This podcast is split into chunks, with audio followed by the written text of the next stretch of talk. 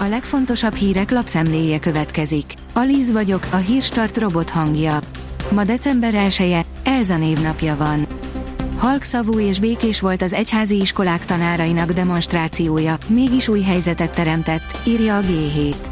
November közepén egyházi iskolai tanárok tartottak köztéri demonstrációt Budapesten a magyar oktatásért.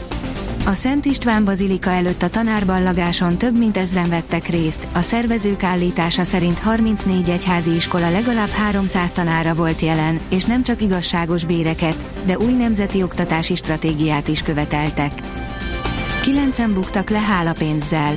Annak jártunk utána, hogyan zajlik egy eljárás, és azon túl mi vár a rajta kapott egészségügyi dolgozókra, valamint hogy kevesebb borítékot csúsztatnak-e zsebbe az új szabályozás óta a betegek, áll a 24.hu cikkében. A Megafon alapítója, tök őszintén mondom, hogy nincsen semmilyen formális kapcsolat semmilyen politikai erővel, sem szervezeti, sem finanszírozási ügyekben, írja a 444.hu. Kovács István, az Alapjogokért Központ stratégiai igazgatója szerint a jobboldali sajtóban nem eleget és nem elég pozitív felhanggal írtak róluk. Három szuperélelmiszer, amit minden nap fogyasztani kellene 40 éves kor felett. Az egészséges táplálkozás legfontosabb célja, hogy a szervezetet olyan tápanyagokkal lássuk el, amelyekre a fejlődéshez szüksége van és ahogy egyre idősödünk, bizonyos tápanyagok még inkább nélkülözhetetlenné válnak a jólétünkhöz, írja a Magyar Mezőgazdaság. A fintek oldalon olvasható, hogy sok mindent ki lehetne fizetni a lefagyasztott EU támogatásból. Várhatóan 7,5 milliárd euró lesz lefagyasztva egyelőre. Nézzük meg, mire lenne elég ez a pénzösszeg a fintek szektorban. Kihívás, VV Melina megnevezte párba ellenfelét. Eldőlt, hogy kik fognak összecsapni a VV11 első párbaján. A videóból kiderül, hogy kit hívott ki VV Melina, áll az RTL.hu cikkében. Súlyos következménye lehet a gyógyszerhiánynak, erre számíthatnak a patikákban a magyar betegek. A koronavírus világjárvány súlyos helyzetet teremtett a gyógyszergyártásban, a hazai gyógyszergyártók, kereskedők, patikák és nem utolsó sorban a betegek is érzékelhették ennek hatásait, áll a pénzcentrum cikkében. Globális óriás vásárolta fel a magyar fejlesztésű platformot, amiből te is pénzt kereshetsz, írja a Forbes. A felhasználói viselkedést monitorozó pingpong platformját a globális óriás hotjár is használta, majd meg sem állt a felvásárlásig. Nem kapja meg kedvenc számát az F1 újonca.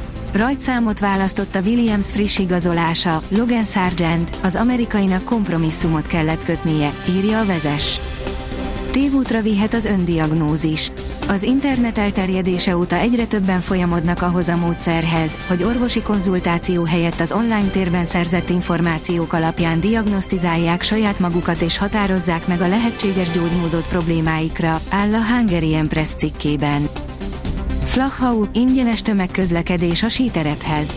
Az idei szezonban ingyenes tömegközlekedéssel, vonat és busz lehet eljutni Salzburg tartomány bármelyik részéről a Snowspace Salzburg sírégió síterepeire, Flachau, Vagrain és Szent Johann, Alpendorf, áll a síelők cikkében. Az Eurosport írja, Németország a csoport utolsó helyéről repülne tovább a legjobb 16 közé. Németország az utolsó helyen, egy ponttal kezdi az utolsó csoportkört, így kötelező a győzelem Costa Rica ellen. A három pont azonban nem garancia a továbbjutásra. Kézi BL, összeomlott a hajrában a Veszprém. A Szeged viszont már az első félidőben eldöntötte a celjei meccsét, áll a 24.hu cikkében. Csak röviden jut szóhoz a napfény. A délnyugati tájak húzzák a rövidebbet csütörtökön, itt marad a borult idő, máshol átmenetileg előbukkan a nap. Nem örülhetünk azonban sokáig, hamar ismét győzedelmeskedik a párás, borongós időjárás, írja a kiderül. A Hírstart friss lapszemléjét hallotta. Ha még több hírt szeretne hallani, kérjük, látogassa meg a podcast.hírstart.hu oldalunkat, vagy keressen minket a Spotify csatornánkon, ahol kérjük, értékelje csatornánkat 5 csillagra. Az elhangzott hírek teljes terjedelemben elérhetőek weboldalunkon is. Köszönjük, hogy minket hallgatott!